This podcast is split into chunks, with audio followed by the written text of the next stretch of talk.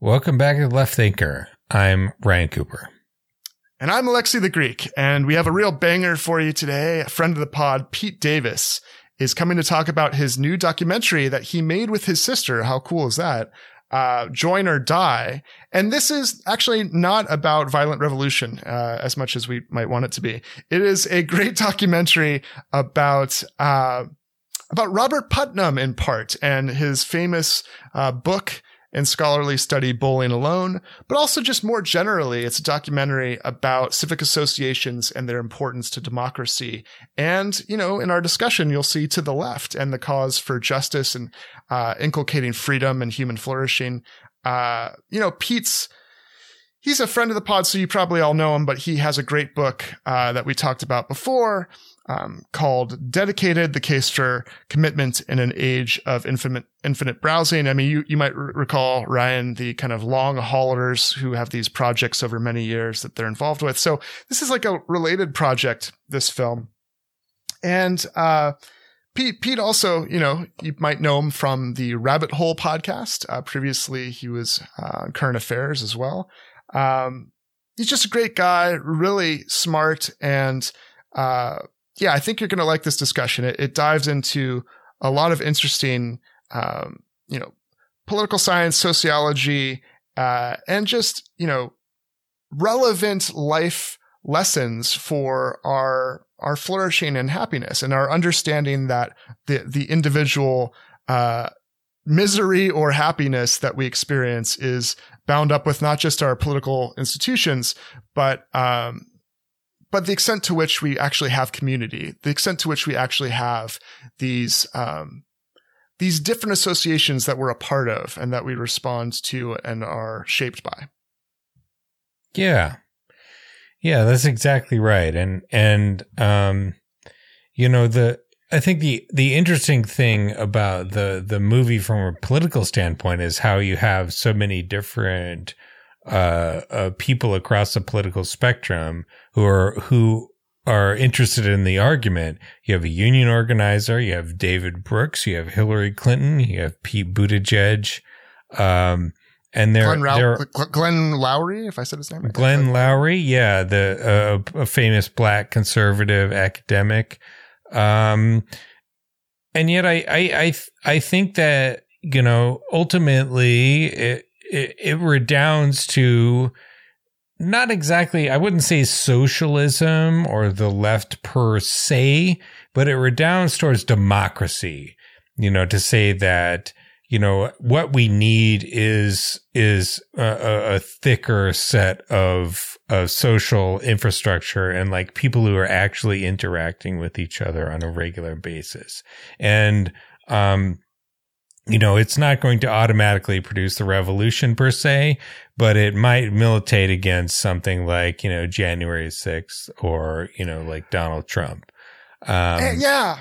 Yeah. Uh, it, it, both explains in many ways the evils or diseases of the body politic that are often, um, you know, epitomized in a symptom like January 6th uh, yeah. or in the su- success of Donald Trump. But it also uh, diagnostically offers uh, a treatment and shows uh, what a healthy body politic looks like and what that requires.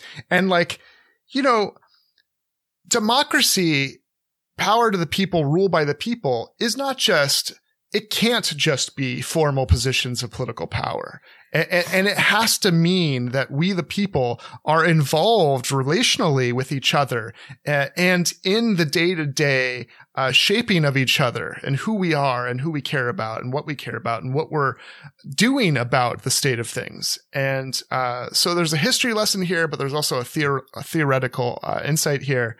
And um, yeah, I think there's a lot to learn from this conversation. Absolutely. Yeah. Um, and uh, it's just also a good watch. So you know, I yeah, recommend. You know, I was just I, I sat sat down and be like, okay, I got to do my podcast prep, and then I just I was glued to the to the TV yeah, for the, the computer yeah. screen. It's really well done aesthetically. It's just, I mean, it's engaging. I, I liked even just like the design of the kind of, uh, you know, images that were pulled together in addition to the cinematography. And both Bob Putnam and Pete are just lovely people. Yeah, nice folks. And so, um, yeah, uh, without any more delay, let's, uh, let's get to our interview with Pete Davis, uh, after I tell you about our, uh, sponsorship with the American Prospect. So if you, uh, subscribe at the $10 a month tier, you'll get a free digital subscription to the website. Subscribe at $5 a month. You'll get all of our bonus episodes, which you also get at $10 a month, of course. Uh, otherwise, you can like, subscribe, send to your friends. Uh, but aside- and wait, wait, wait. I'll say because of the guest and the topic, uh, as much as all the people listening are already kind of part of, not kind of, you are part of the Left Anchor community, especially if you're a regular listener. Uh, if you become a patron, you're even more part of the Left Anchor community. And, and you have another way. Is that too, is it embarrassing for me to use that? It's, it's true though. It's true. And then you have another way to interact with us, email us, uh, DM us. And, uh, no, we appreciate you, whatever level of participation in this community, uh, you, uh, you have. So absolutely. So let's uh, let's get into our interview with Pete Davis right now. Uh, Pete Davis, welcome back to the program. Uh, returning yes. guest, um, friend of the pod. We're so glad to be here. Two timer.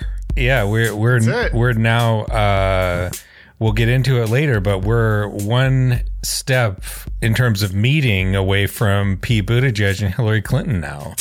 so we, our social capital has one, leveled one up, degree, baby. One one degree of separation. I love it. Um, no, so so you've made this film. I watched it this afternoon. The film, Join or Die. You know, uh, to, again, it's called Join or Die. Uh, that that well, for, so for my first question to you is that an intentional reference to the the famous like Revolutionary War flag?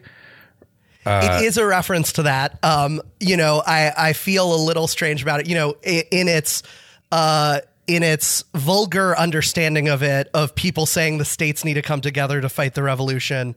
That is what it is in reference to. Um, but there is like a darker, like French and Indian War join or die flag that I don't want to be in reference to. But, yeah. um, but I'll take the more popular version of that. Um, and, you know, our message that we're trying to say is kind of taking the word join and playing around with it around joining clubs instead of just joining the revolution. Yeah. So, so to start us off here, um, you're, you, in it's it's partly a history of clubs. It's partly about a fellow named Bob Putnam. Um, but I think that that like initially, what will be interesting to viewers is a history of what used to be an incredibly common experience, which is like joining all these various associations. Um, the the the the the the Elks Lodge, the Kiwanis Club, the Rotarians, the like all of these weird little societies uh, that that for most people, I think most Americans nowadays, that is not a part of their lives, and yet it used to be a sort of uh, incredibly common. Like people would join, they would be in like three or four or five of these things, and it would be like a major part of how you lived your life.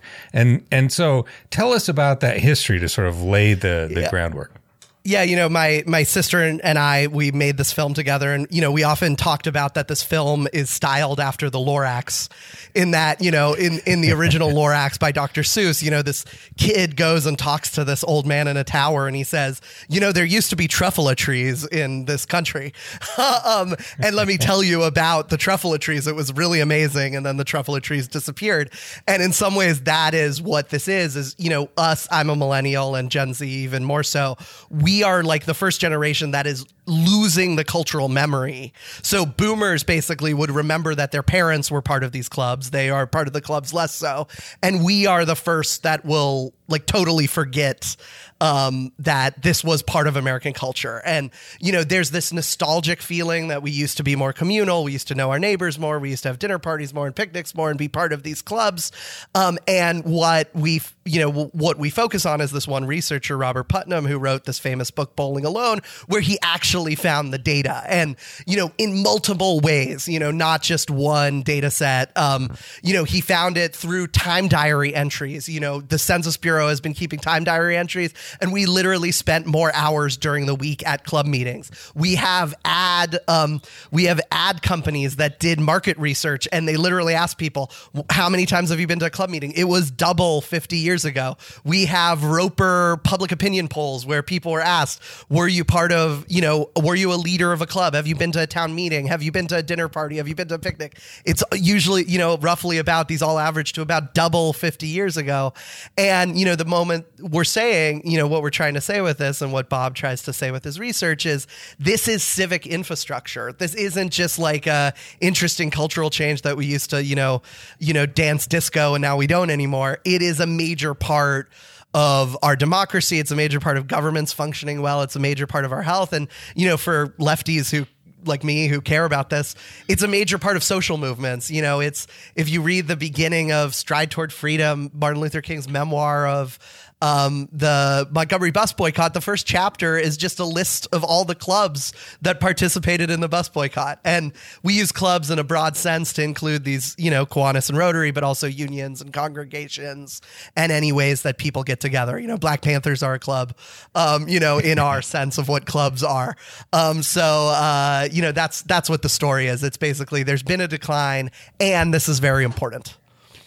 Absolutely. Yeah. Yeah. And, and Go ahead, Ryan. Was it a, a one to to one more framing question? You know, I've I had I've never read Bowling Alone. I, I may pick it up now that we've uh, you know that I watched this this show. He seems like a, a nice gentleman.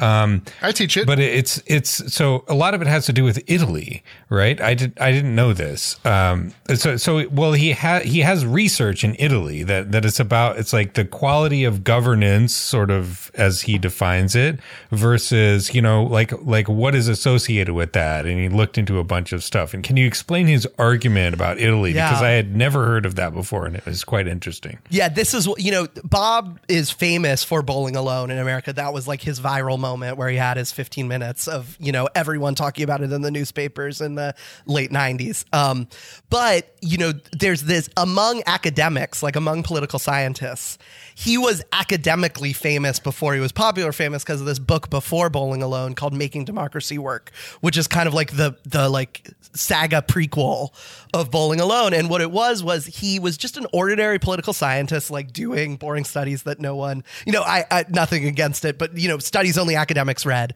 um, and that were you know very important to academics, but not crossing through to a popular audience. And he happened upon this perfect political science experiment, which was that in the 70s, Italy broke up from a centralized government into states. Basically, they had regions, and they the constitutional change resulted in all the regions getting the same structure of regional government. It's as if, you know, America was only centralized and then one day they're states. And he said, well, that's a perfect natural political science experiment because I can test what governments succeed and what governments fail. So he first tested how do you determine government success? And he found you know, very rigorous correlations between all the measures of success. Like, were they actually able to do what they said? Did they have a stable government? Were the people happy?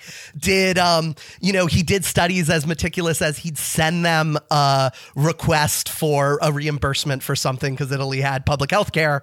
And so he'd say, I was injured abroad. Will you reimburse me? Which is just a story of how good other countries' healthcare are. You could get injured abroad and the, your government would reimburse you for the medical bill. Um, and time how fast the governments would get back. And, you know, Emilia-Romagna was the best at everything, and Calabria and Basilicata was the worst at everything. And it was kind of linear across that. And then he tested what correlated with, you know, success. And he found that the most uh, rigorous correlation, the uh, you know 0.91 of whatever the you know out of one um, was not economics, not you know, uh, urbanism, not, you know, polarization. It was civic culture.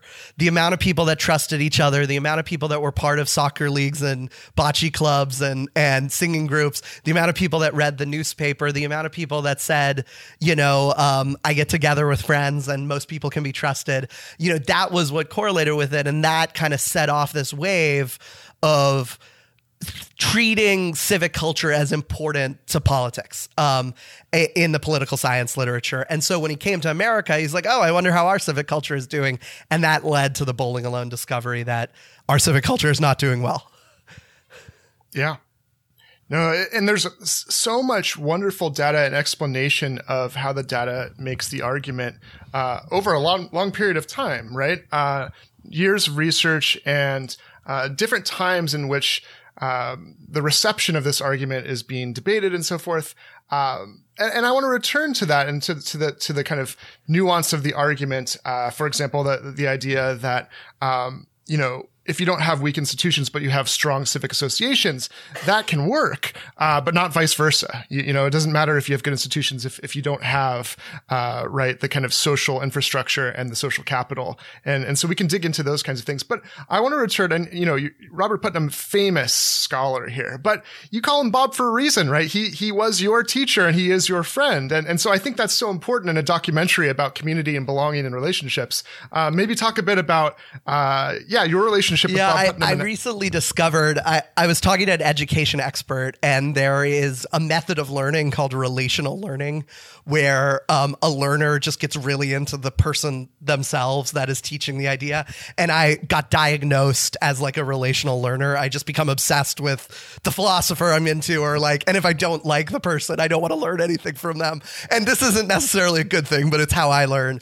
And so I, you know, took this class. He had a seminar called Community in America.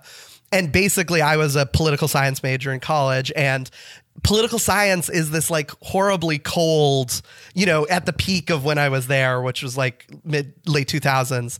You know, it's just totally quantitative. It's everyone debating presidential system versus parliamentary system. It's like people talking about the genius of different constitutional clauses. And I wanted like nothing to do with that. I wanted the total opposite of the softy political science, which was the political science of like neighborhoods and, you know, community organizing and things like that. And he was kind of the the big person on that end of the spectrum. And so I took this community in America class and it has haunted me ever since. It's basically like one of those classes that never leaves you where he basically, and I say this in the movie, you know, he's saying, you know, everyone's going to tell you pay attention to the president of the United States, but I'm going to tell you pay attention to the how the presidents of our civic clubs are doing. And you know, that lens I just took with me for the rest of my life and I just take the community lens and look at everything, you know, you can look at a megachurch and you can look at it theologically or you can look at it and say that's 16,000 people meeting in Exurban, Ohio who are all in a social network together. Um, you know, you can look at um, uh, you know, an institution and say it's not doing well because of funding or it's not doing well because of specific institutional design, but it also could be that it's something about how the civic culture was created in that institution. And this has really interesting cross cutting ideological stuff. So sometimes, you know, and we show it in the movie, we have this little like two minutes in the movie where we do a little like, what do you think of community to a far right guy and to a centrist and then to a lefty? And, you know, the far right guy goes, Oh, I love community because it means no government. You know, and the centrist goes, You know, I love community because it's a way that I can have a happy applause line at a speech without kind of doing a hard decision of a trade off. But then, you know, Bob has a line in the movie where he says, you know, uh, um, and Bob, you know, it's hard to tell where he falls. Um, he has a line in the movie where he goes, uh, if you have crime in your neighborhood, the social capital literature says if you had to choose between 10% more cops on the beat or 10% more neighbors knowing each other's first names, it is so clear in the social capital literature to choose the latter. That is doing so much more work than the brute force of some like bureaucratic institution. And that sounds anarchist, basically. Like it's like it's like do mutual aid or something. You sound like some collective issuing a statement. And um, but then it cuts a weird other way where the next line is he goes, you know, if you have a school and you want 10% more funding or 10% more parents involved, the social capital literature says you get more bang for your buck with 10% more parents involved. And then that makes us feel weird. So it's just a really interesting cross cutting um, ideology. We're, uh, we're, we're, we're going to co opt it for the left, Pete. We're going to totally co opt it for that. because I have an explanation. You tell me, you tell me if you, you like my explanation for why it, it appeals to everyone and yet it's still more leftist than the others. And, and yeah. this is my, my thought. Um, the question arises what is the chicken and the egg uh, origin of what makes for strong social capital and for strong social networks? And what gives parents the ability the conditions and i think eddie glaude and maybe uh, others in the film talk about this a little bit what what conditions give rise to these strong associations and to the joining kind of uh, inclination, ability, uh, reality. And, I would say that for a leftist, right, uh, if you strip away kind of like at the material conditions level, if you strip away the ability for people to survive or thrive uh, materially, uh, or conversely, if you provide uh, the ability to have a living wage and healthcare and housing and all these things, then of course people are more able, inclined, and have opportunity to to join and, and extend themselves beyond just their kind of navel gazing selves. Uh, there's other things, of course, you know, TV and all these other uh, things that we can dig into, but like broadly speaking, you know, it's very nice to say that giving more money to school won't help if the parents aren't involved, but you know, if you control for other things, the household income does matter quite a bit. Like, for example, right?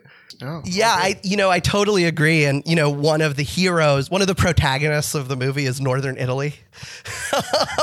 and Northern Italy is like the major regions that are the heroes of the movie of Northern Italy are run by lefties and um, and have this strong lefty history. Um, and you know, when you start thinking really rigor, like there's a path towards more and deeper and deeper. Take like communitarianism taken seriously walks you down a path from like at the beginning it's like we should all volunteer more and a thousand points of light. You know you start with george h.w bush but you walk down the path and it eventually is like you know, your whole housing system should be designed around community. Your whole, we should have cooperatives because they integrate us more. We should have a social caring system where we have participatory care. And they're actually, you know, co-ops in Northern Italy where, you know, the community, the patients, the patients' relatives, the government, and the nonprofits, like community organizations that run it all run a hospital together or something. And it like sounds like a lefty utopian that they do that because they say the goal, like one of our metrics,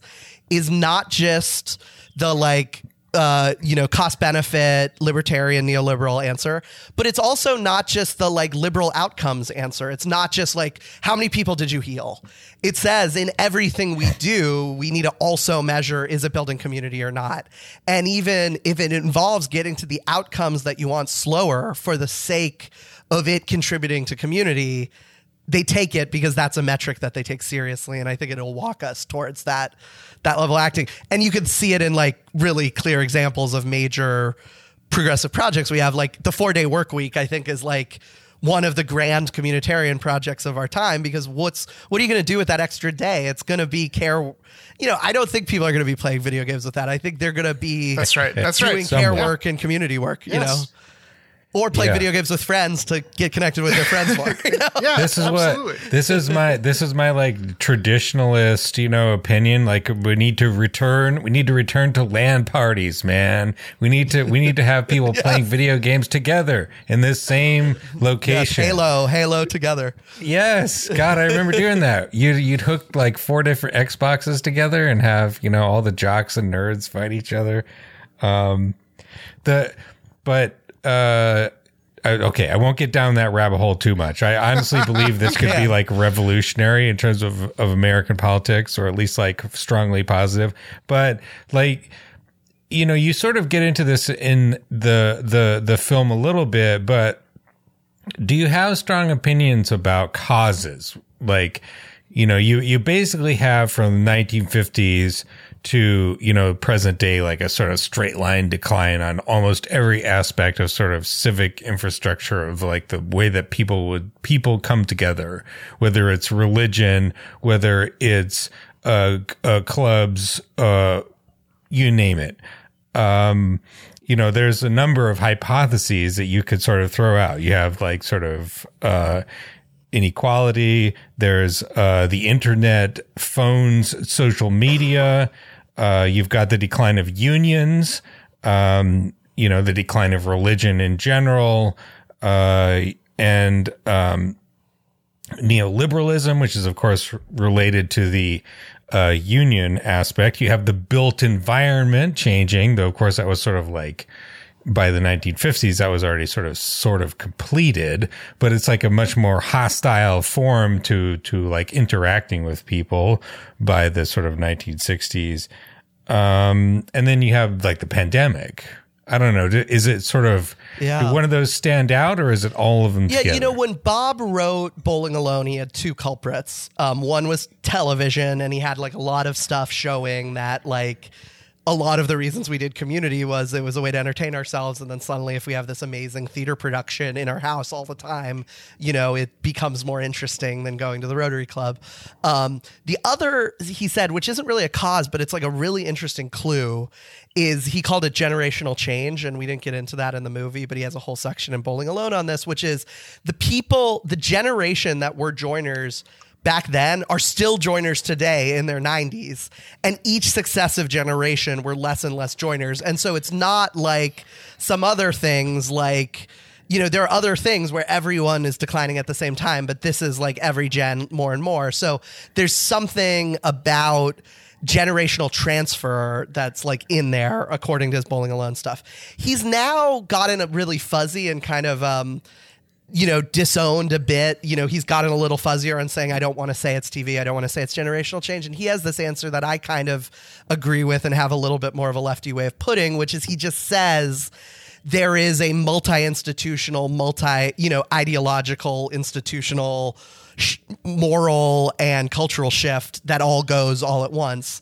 And that sounds like a cop out answer, but you know, basically, you know, our ideologies and our institutions are in a dance with each other. You know, we have new ideologies that arrive and then they create institutions that fit that ideology and then when those institutions are created or the alternate institutions are destroyed, you know, it supports the ideology and basically like individualism starts as this trickle that might even start as this good cause. Like there's, you know, he points to in the 50s, there's all these books on conformity and the fear of conformity and like, you know, great books that we're probably inspired by about the creepiness of how, you know, how communal we were and how, and there are all these amazing, you know, rights causes that come out of like, oh my gosh, this thing that we all have to conform to is totally oppressive and totally hierarchical. And so you have some good causes, but then, you know, there's all this writing uh, in intellectual history about how the the rights movements were hijacked by the right. And suddenly you have like Reagan sounding like a hippie of do your own thing and then you have you know the California ideology and you know Silicon Valley building things in an individualist mindset and the like communitarian counterculture of Silicon Valley gets wiped out by the corporatism of Silicon Valley. And then suddenly ads are starting to appeal to your individualism instead of your conformity. And then suddenly presidential speeches start sounding less like Kennedy and start sounding more like your rights to do whatever you want. And then suddenly both parties have their own thing of this. And then suddenly you forget. And, you know, it sounds like I'm just doing random stuff, but it's all basically like this is like hegemony. It, it slowly grows of Yeah, different ideologies, different cul- That's what I was cultures. Mm-hmm. And then it reaches a high point and you've even forgotten the other way of being. Like one of the things that we're trying to get across, and I think like DSA people and union organizers are trying to get across is like, finding that tiny ember of a cultural memory of like living for something bigger than yourself or like like politics can be about you know not just like fulfilling your hyper individualist needs together as like some deal you make with other people but actually about you know transforming yourself in something larger than yourself. That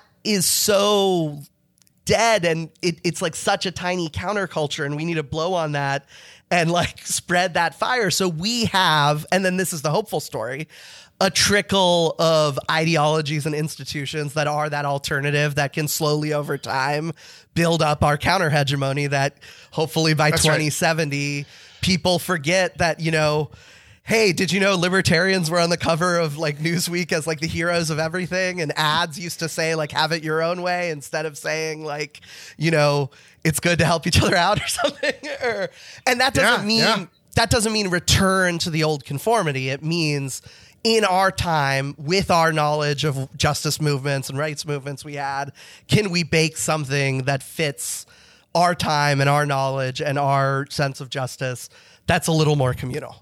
I don't know. What do you Yeah, all think the- about that? It's the dialectic, baby. like you know, it's moving forward. It's uh, you know what what you said too. Uh, reminds me of our, our buddy Harvey J. Kaye, who uh, is really dedicated to reclaiming our history, our radical history, for the purpose of using cultural memory to advance, um, you know, a radical future where, where, true freedom, true community, true justice is pursued, uh, and the agency is given to those today to draw on uh, the past for inspiration, for strategy, uh, for the meaning of terms like freedom and justice and community. And I think your project fits in so well with that. It fits in so well with what you wrote in Committed, which, by the way, our our, our fans uh, loved that book, loved loved uh, so much. I, we've had so many guests from Corey Robin to Astra Taylor to Greg Grandin to you name it, and you are up there with the most referenced oh, books. It's an uh, honor. All my heroes. Just really, yeah, yeah, just wonderful, wonderful people, wonderful books. But uh, to to your point, I think I I think the um, the movement forward needs to reclaim the history that you're diving into to, to reappropriate leftist understandings of these concepts um, and to, to you know fight on this contested ground of what what it means to have community and sustain community what it means to be free and uh, to have an active kind of citizenship where if you don't want to be ruled and dominated by, by those with concentrated power and wealth, whether, whether politically or economically, you, you need to kind of take back the agency and the decision making and get involved. And that doesn't have to mean formally in government. There's so many ways to be involved. And that's something that can sustain so many different projects that together are actually bringing you know, democracy back. Kind of like Astra Taylor's book title, which is amazing. Democracy may not exist, but we'll miss Amen. it when it's gone. What a I great, love, what a like, great way of putting it. yeah, yeah. Yeah. You know, so. like everyone always says when something horrible happens, they always say, "Well, what can I do as an individual?" And I've got an answer: nothing. um, you know, like because people want to say there is a lot you could do as an individual, but you know, the answer is no. You have to join something. you have to work with other people. Um, you know, That's there right. is. Some, yeah. I, I don't want to be too extreme, like being brave and being a courageous whistleblower, and you know, given what you can is important. But eventually, we need. You know, I really love this Ralph Nader point. He says all change happens with 51% support and 1% working by which he means, you know, okay, we got three. How many people do we have in America now? Four hundred million people. Three hundred thirty. Like what? What? What? Three hundred thirty million. Oh, 330. Okay, so so we need like 170 million people agreeing with us. Like you can't just have your crazy 1% that believe something and, and we need 170 million to agree with us. And there's a lot of great things that if we went with what a majority of people agreed on, we'd be a much better country. But then we need about 3.3 million Americans doing the work, like 10 hours a week, basically. And, you know, my whole theory of change, my silver bullet is if we could get those 3.3 million doing the work, that's how all changes right. happened. And um, yeah. and uh, and if we can just get the muscles and we've had that before with these major causes abolition and civil rights and women's uh, suffrage and you know labor the labor movement you know. Um, you know all those wins were only like 33% of the country in unions you know a third of the well, country and, in unions. and that's the other piece. We we haven't mentioned it but we we talked about the decline of social capital and the decline of, of participation in clubs and unions and all these things. But as uh, you know professor putnam points out in the documentary he forgot for a moment the other side which is beforehand it wasn't like a, a static thing. There was this increase and, and, and, you know, this long trajectory the other way in joining different associations. And for me, that maps onto social democracy and the decline is neoliberalism, right? Like th- there's a reason those lines match up with the decades they do, right? Totally. You know, and this is what like people like Jane McAlevey talk about is like, you can pat you know she she some I don't want to put words in her mouth but she's sometimes like it's nice to pass the pro act. It's nice to repeal right to work in your state. But in the end we literally need people joining these unions and being strike ready you know yeah. um, and like we can't just rely you know i'm a progressive wonk by day you know and like i love i love all of our wonky work. I love you know what we all write about. But um, you know in the end we need people who are ready to be the muscle of of all these causes and and that looks like Thursday night meetings. it like looks like a really undramatic thing. And you know, and it looks like you know, and and it's it can't be like finger waggy the Thursday night meetings. It has to be a transformation. I'm going to sound really Catholic now, but like it has to be a trans. Like I'm sounding like one of these Absolutely. spiritual priest Or- homilies. It has to be a transformation of the heart. Like you need to have a conversion of the heart, you know. And Absolutely. we opened the movie with these guys at the Oddfellows Lodge in Waxahachie, Texas, and we made him, you know, he opened, rolled up his sleeve, and he has a tattoo that um, says FL and T on it, which is friendship, love, and truth, which is the creed of the Oddfellows, and he inked it on his body because his he it has crawled into his heart the idea that his job on this earth is to be friendly be loving and be truthful. Because he had a it's a religious weird strange spiritual experience to be part of the oddfellows. And um, we need to really feel that to get us to go to those thursday meetings. And that's just using a muscle that is just not we're not trained with in our hyper individualist time i don't know but i'm, I'm interested in hearing This is this is this is why the left should it has to be different from just the liberal individualist model of, of, of rights and kind of you know you relate to the state protecting you from things and its negative liberty. I mean the whole idea of uh, democracy and smaller republicanism and of hell virtue ethics any number of things understand that the spirit of the regime or of the polity is uh, Plato a reflection of and symbiotic with the development of, of the soul and the individual, you know, is, is brought up, as Astra Taylor says, uh, you're brought up by the city or by your uh, community, and that shapes you. And, um, and, and so, like, the left has to embrace this idea uh, that character, excellence, arete in ancient Greek, like, who we are, our way of being, uh, which is interior as much as it's outwardly expressed, right, has to be the focus. Um, and if we ignore that, we're missing a huge piece of it, right? I just, you know, my response to what you're saying is amen. Totally agree. Nothing to add. no notes. Yeah. Right on, right on. I I I wonder, you know, uh, B- Putnam has the sundry explanations, but I feel like the uh, much more the, the the more recent stuff maybe is almost more important. You know, you talk in the in the uh, film about how you know he wrote this book in the 90s about how like civic infrastructure is has been declining uh and then after he wrote that book and it got a ton of attention. You know he's he's being like you know f- feted by president clinton and all of these like important institutions. It had no effect at all in terms of reversing the decline. It kept going and in fact it probably accelerated. I was i was looking at um you know specifically some some uh statistics on friendship. Uh you know so like teenagers who meet with friends almost every day. That was 50% of of teenagers in 1995 it was 40% in 2010 it's 25% today according to this uh statistic. The um men with no close friends in 1990 uh, were 3%. Uh, today it's 15%. Uh, women, 2% in 1990, 10% today. You know, so you, you have this like, And the the other side of that graph, can I just add a quick thing? Um, Yeah.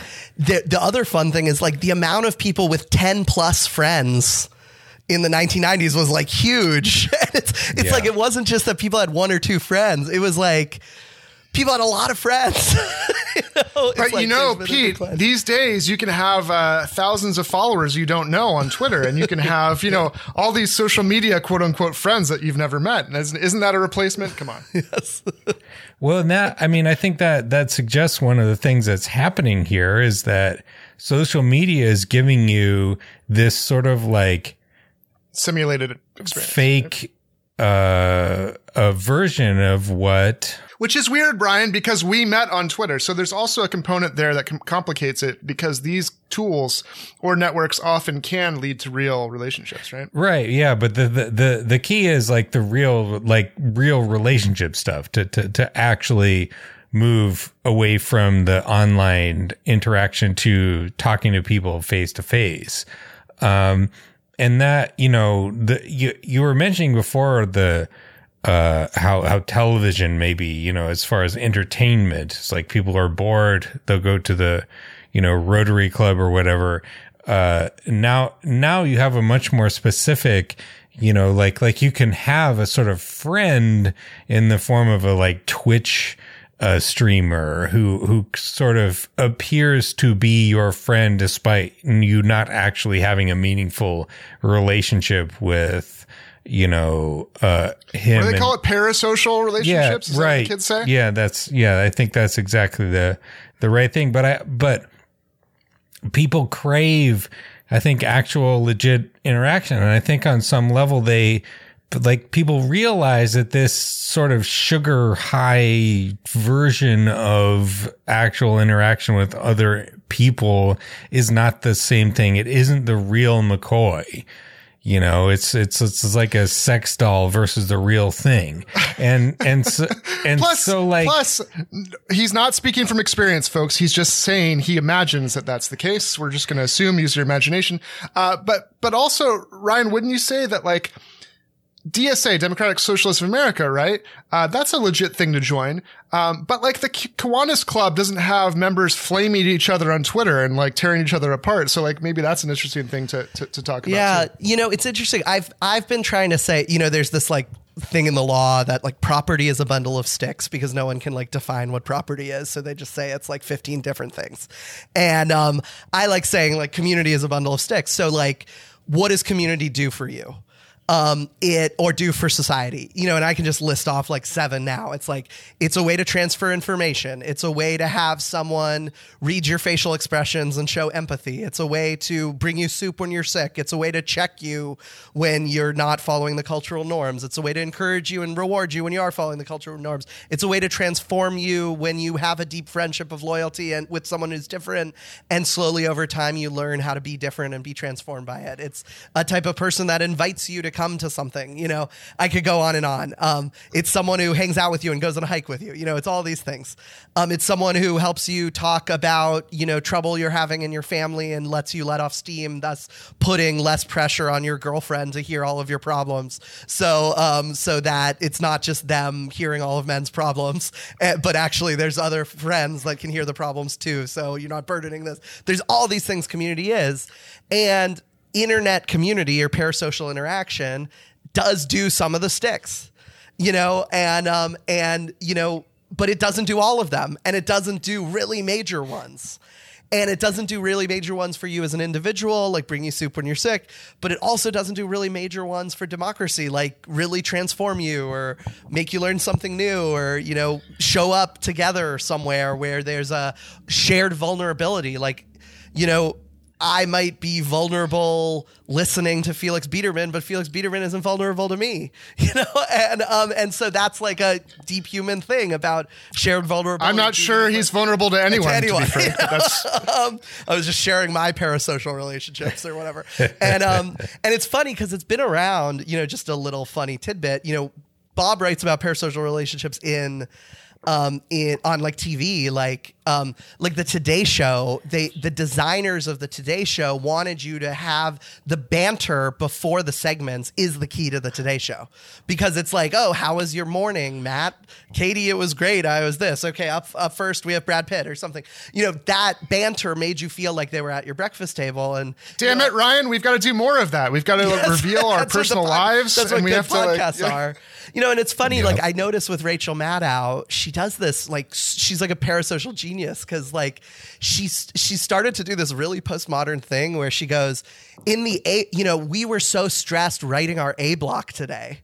And so, like, my mom and her friends know all about A blocks and B blocks and cable news because she has, like, let you in to her, like, personal experience of being in 30 Rock planning the show. And that's what makes you, like, want to come back every day because that's what a friend does um, instead of just going right yeah. into the story. I mean And- that that that is why the TV like causation that that Bob talked about did make some sense. This this was a replacement. Like you, you felt like you're part of the soap opera you were watching or the news anchor. Like you were that was your relationship in a way. It wasn't just the entertainment. It wasn't just the entertainment bit. What it, it was like I have a routinized relationship with the same people. I look at them on the screen and I feel connected to these same people doing the same kind of thing over and over again. Yeah, and people would write letters like, "Why did you kill off the sitcom character?" and they'd cry. You know, it's and nothing against them. That's normal. You know, this is what we do when a friend dies.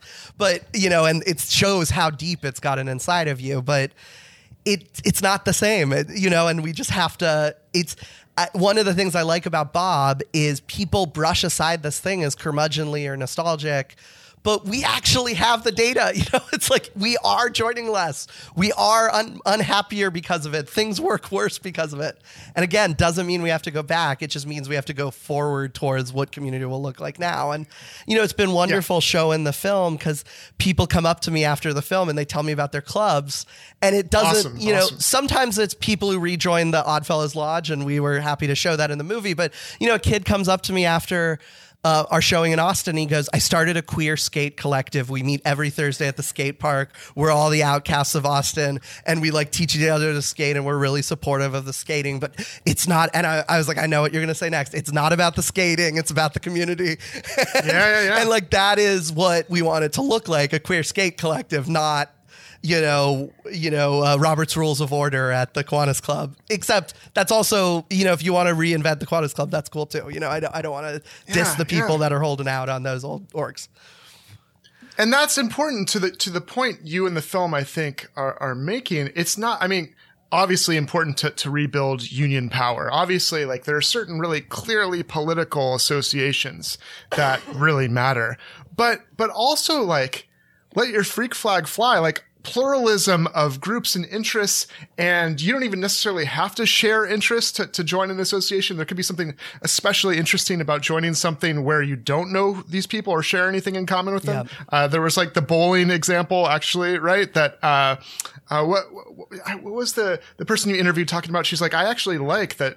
I, these are all strangers that I'm, uh, interacting with. And, uh, and, and, I kind of am learning something by having to, uh, relate to people that are so different or something. Yeah, it's great. Right? They have this amazing model. Half the season, um, they have two seasons a year. One season is you bring your friends and make your own uh, team and play in the league.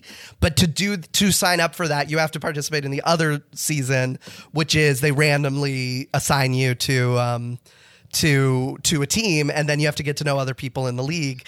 And you know they they've pulled off a miracle in social science work, which is a cross class. You know, cross class community is like harder than any other, I think.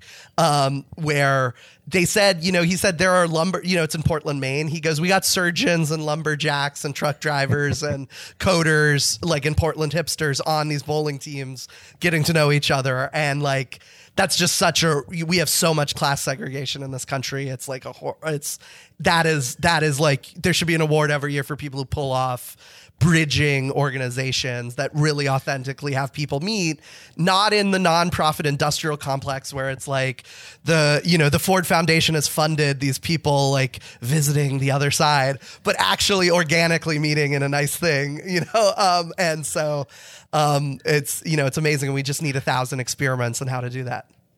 That reminds me, Pete. Uh, for those who don't know, it's it's so. Yeah, I've been teaching bowling alone for so long. I forgot we, we didn't explain what the title refers to. Can you can you get into what bowling alone? Yeah, means? it's. I think part of its virality was just that the title was so good, which is basically Bob had started discovering all these declines in all these civic groups, PTAs, League of Women Voters, Kiwanis, things like that, and he wanted to write it up.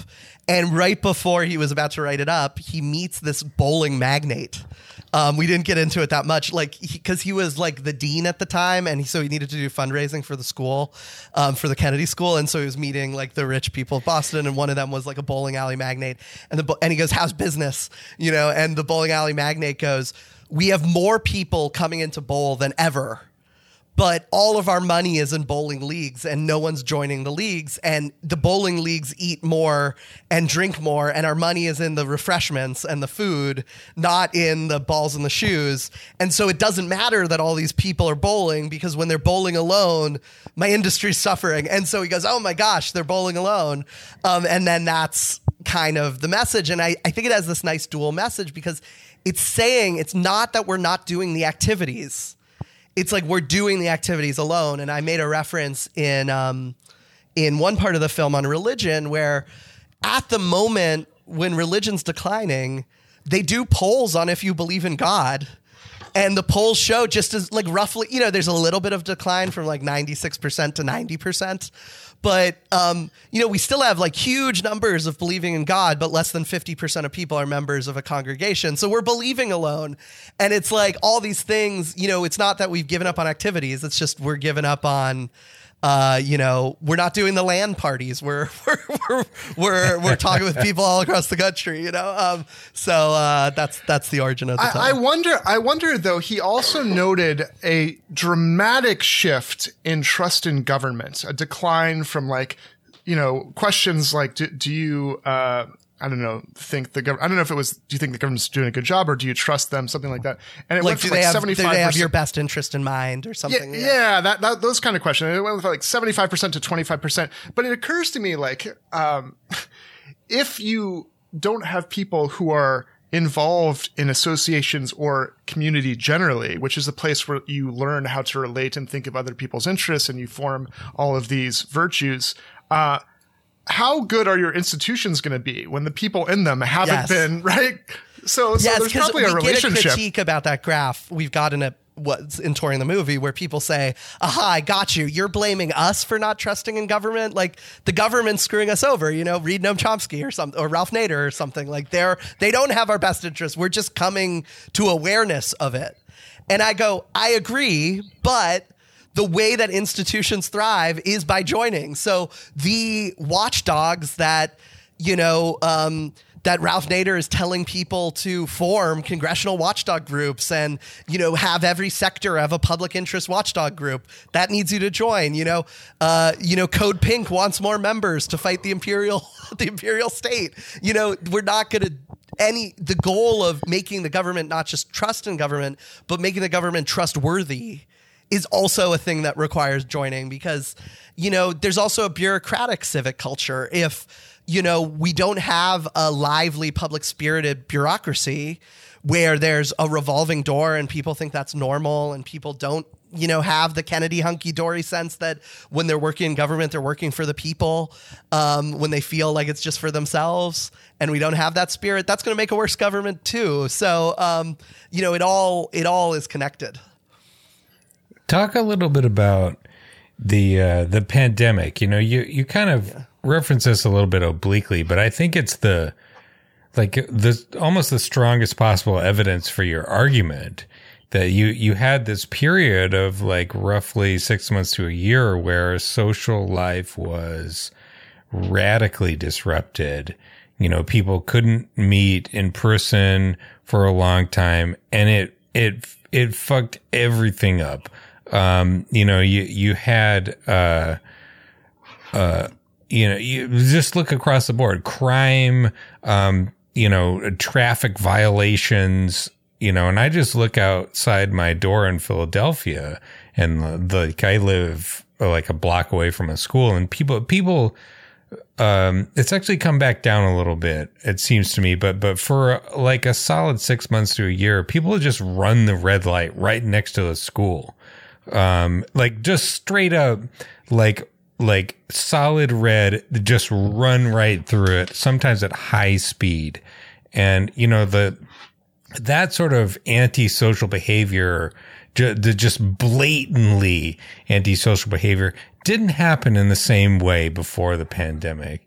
And, you know, can you speak to the extent to which like the, having a political community relies on these sort of like connections and people um, uh, uh, being sort of inculcated in a kind of belief that like, well, you uh, even on, you know, maybe we're not Norwegians, but like there are certain standards yes. where like you at least don't fucking run the red light right next to the school to run over the kindergarteners or whatever, yeah. you know. Yeah, you should so- run the red light next to Wharton and run over the Wharton grad, but but not the kindergarten. No comment. Um, um, uh, parody, parody. the uh, um, the there's a lot of connections between um, between uh, you know the pandemic and the social capital story. So just just uh, as prequel to like the connection to how it's caused things to be bad the pandemic is partially caused by bowling alone. You know, we have a study from Christos Makridis and Cary Wu, two sociologists, who studied the correlation between places that had high social capital and the spread of the pandemic. Many people have this like vulgar sense where they're like, wouldn't it spread more in high community areas because they're all meeting up?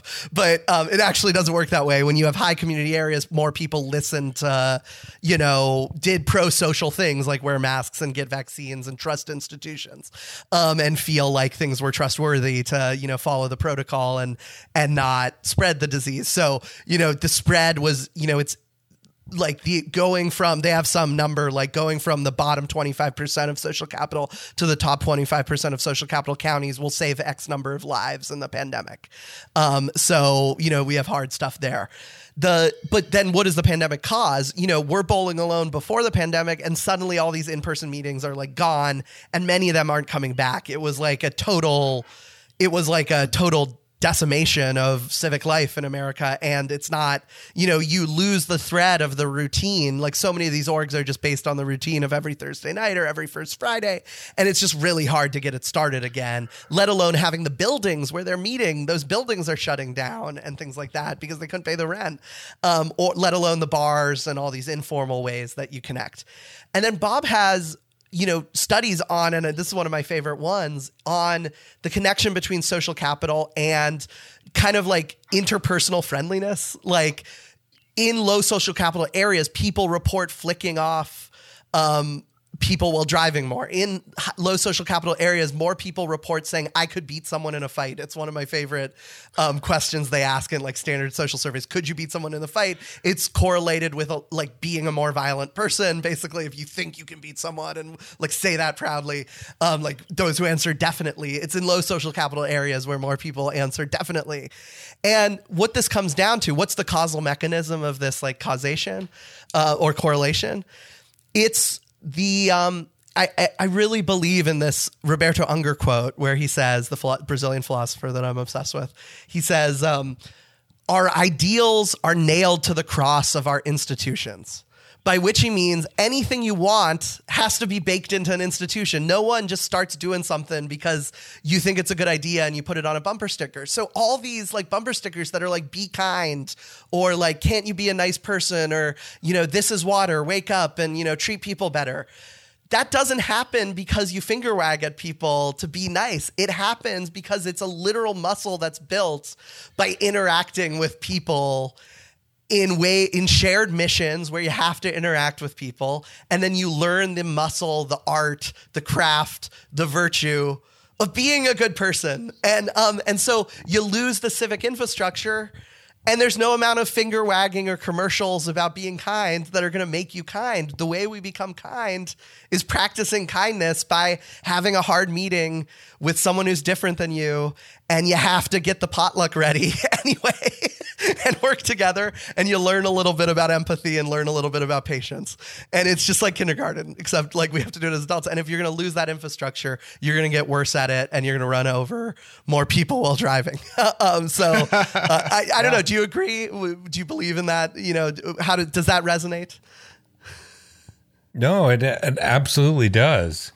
You know, I mean, one one thing about me in particular uh, is that you know I've been working from home uh, since long before the pandemic hit, since 2014, um, and uh, you know, but even prior to that, I'd spent when I was in the Peace Corps in South Africa. I'd, I'd there was a teacher strike, and I spent like over a month completely by myself. Didn't didn't didn't talk to anybody for about five weeks, and I knew how uh, not interacting with anybody it it it it fucks you up. It turns you weird. Um, and you know there are a lot of people who had to learn how to sort of manage the um, social aspect of of working from home, I think when the pandemic hit, there's lots of parts about working from home that are beneficial. You know, it's like you save on commuting costs and time. Uh, you know, you you could save on the office space and rent and whatnot. But I, I, I think it's possible to to uh, understate how uh, important the sort of social aspect of having an office is, uh, and just more broadly than that, like interacting with others. Uh, you know, the the I definitely feel that crisis of loneliness myself. You know, like it's it's hard to make friends nowadays, and if you have a work from home job, uh, it's uh, you know, it's it it can be very easy you know, in a mechanical sense to just kind of never leave your house or only leave your house to sort of like walk around the block or whatever. And it's, I think that, that, that if, if you kind of give into it is, is profoundly unhealthy. And, um, you know, I think that people, they, they crave, they crave connection and they crave, they crave community and it's it's we've just sort of systematically destroyed all of those the previous yeah, I, I want to be I just want to be careful to, to like distinguish between, by the way, Ryan is now taking uh, email requests to be his friend. He's open to friendship with anyone. Please uh, email us, us at leftanchorpodcast at gmail.com. Uh, anyway, but, but I also want to distinguish between, uh, no, between the kind of isolation and loneliness that preceded the pandemic that was born from like antisocial behavior that uh, like whether it's in like the incel community or, uh, I'm not necessarily blaming people that have no friends, but like that is born of the kind of individualistic, uh, conditions that have been created in so many different ways that have alienated people at their workplace, that have alienated people, uh, in any number of ways. I mean, even Kurt Vonnegut, famous lefty socialist, right, talks about the, the two biggest killers, loneliness and boredom, right? Um, and your documentary does a great job to talk about how loneliness is is social, political, economic. It's not just individual, right? it, it is uh, so important, right, in many ways. But like the pandemic is uh, an example of these terrible things happening because of a public health crisis and the failures of, of public health um, responses and the failures of a kind of solidaristic communal uh, response in so many ways in so many places. Um, and I and I don't want to forget like the kind of mutual aid that popped up in the face of the pandemic, the kind of uh, as you say, Pete. Uh, lessens death and lessened harm in those places and spaces where where people had those networks and had the communal bonds formed. Um, and then last but not least, there is also a kind of ableism angle here where like because of Zoom and because of the ways that there was like a need to to move things virtual, uh, there, there, there was a good thing, I think, that came from accessibility and meetings that were just default in person. And there is a, a good thing about hugging and embodied kind of like, you know, situations that are necessary for us. But like so many things also now are accessible to more people because it's on Zoom. And, and so maybe if you want to talk about the com- complexities. Yeah, there. you know, and I, you know, I, and I had some people come up to me during the screen. It's so wonderful after you, write a book or you make a movie, then you get like all these conversations afterwards that make you want to go back into the edit room and you wish you had, you could show it to everyone and then make a second movie. Um, and I had some people come in and, you know, and I get this a lot with like my localism stuff where they say, you know, in, I live in suburban DC, you know, they're like in suburban DC, it's very nice to care about your hometown where it's nice to live in your hometown. You should live in my hometown where everyone bullied me. I was totally isolated. I was oppressed basically, and getting out of it and having getting out of it is what some people say to the localism stuff like why are you telling everyone to move to their hometowns? For the community stuff they say having internet friends saved my life you know? Um, and having even parasocial internet friends saved my life just like listening to a podcast where i felt heard. And so i really don't want this to be like internet bad um, you know non-internet good. I think it's just it's more, you know, and I really don't want this to be a finger waggy thing about like you should join, you know. I think it's also it's kind of a collective project of rebuilding the civic infrastructure to give people the op, you know, the, the options and to have more, you know, on ramps to community so that when you're ready to have it, you can get more of that bundle of sticks that comes with community. And, you know, and it might be, you know, Bob talks about alloys where he says like the best internet communities are the ones that are mix of online and um and in person. And he says actually Yep. in person groups that have an online component end up meeting more because they have their text thread that makes someone because they have a text thread which they didn't have before or a DM group someone says who wants to go to the Wizards game? You know I got extra tickets to the text thread which never would have happened before with your formal Thursday meetings and then you end up meeting more.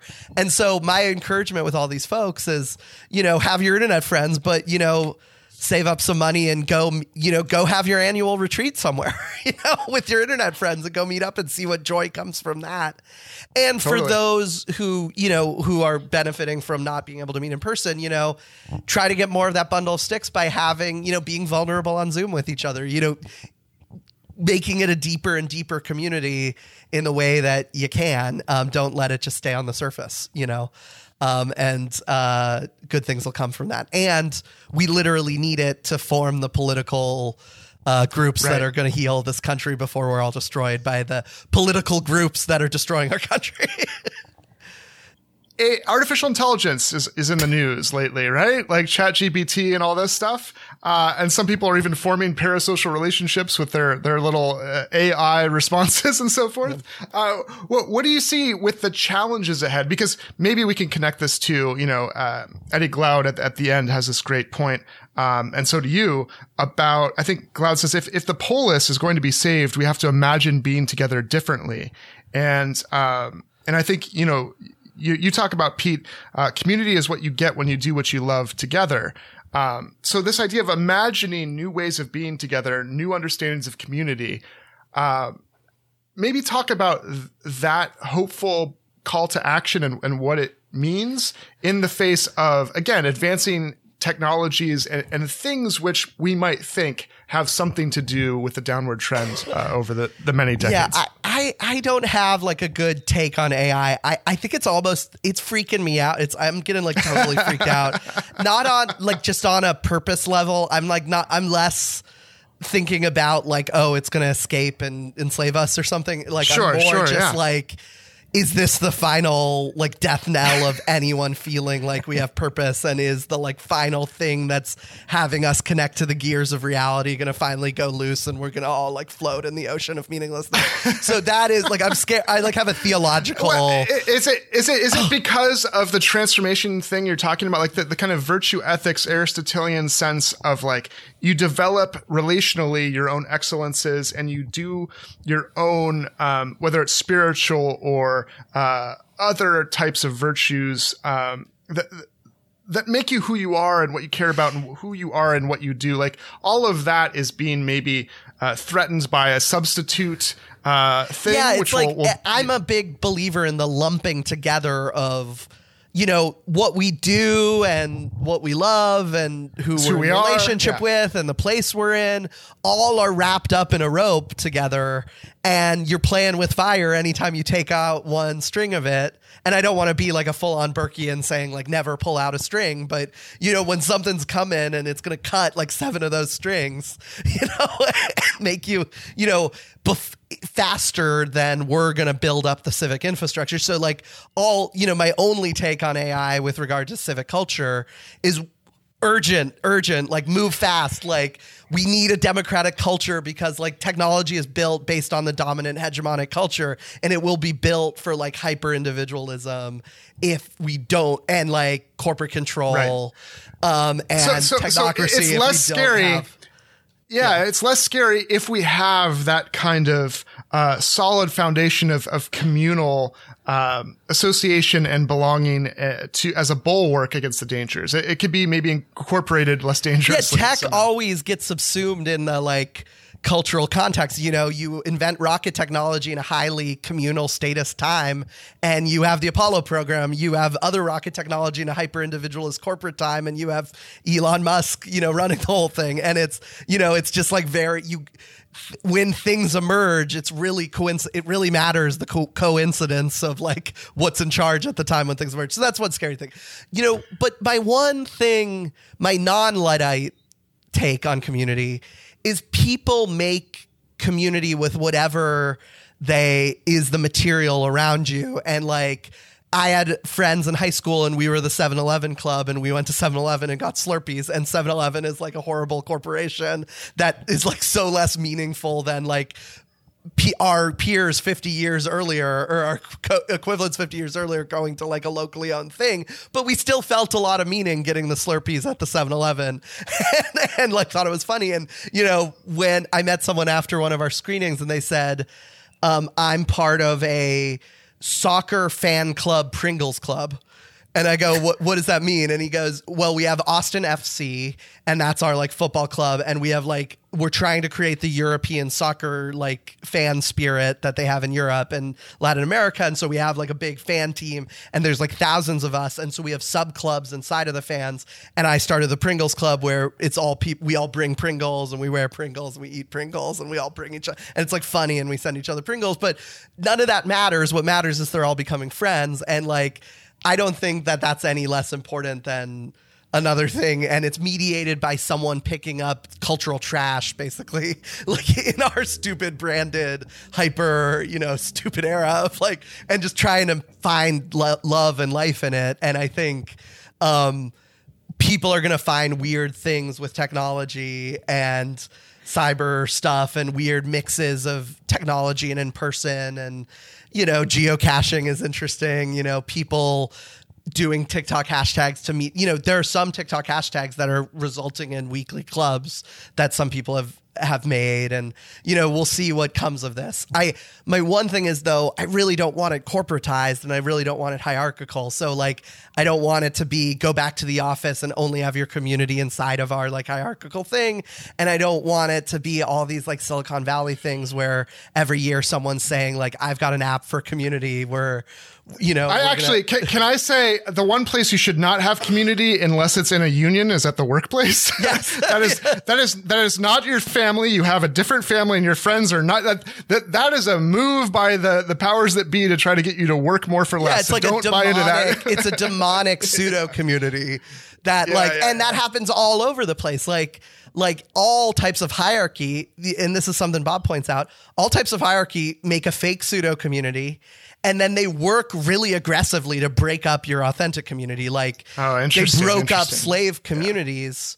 They didn't want them meeting up because they knew community is power and that's why we have union avoidance. They know community is power, and then they try to create like a pseudo demonic version of it. Um, and so uh, we gotta we gotta keep that in mind. Like not all communities made equal. but there's hope. Join join or die, but there's hope. Yes. Yeah. Hashtag not all communities. um, yeah, that I think that's probably all the time we have now. Pete Davis.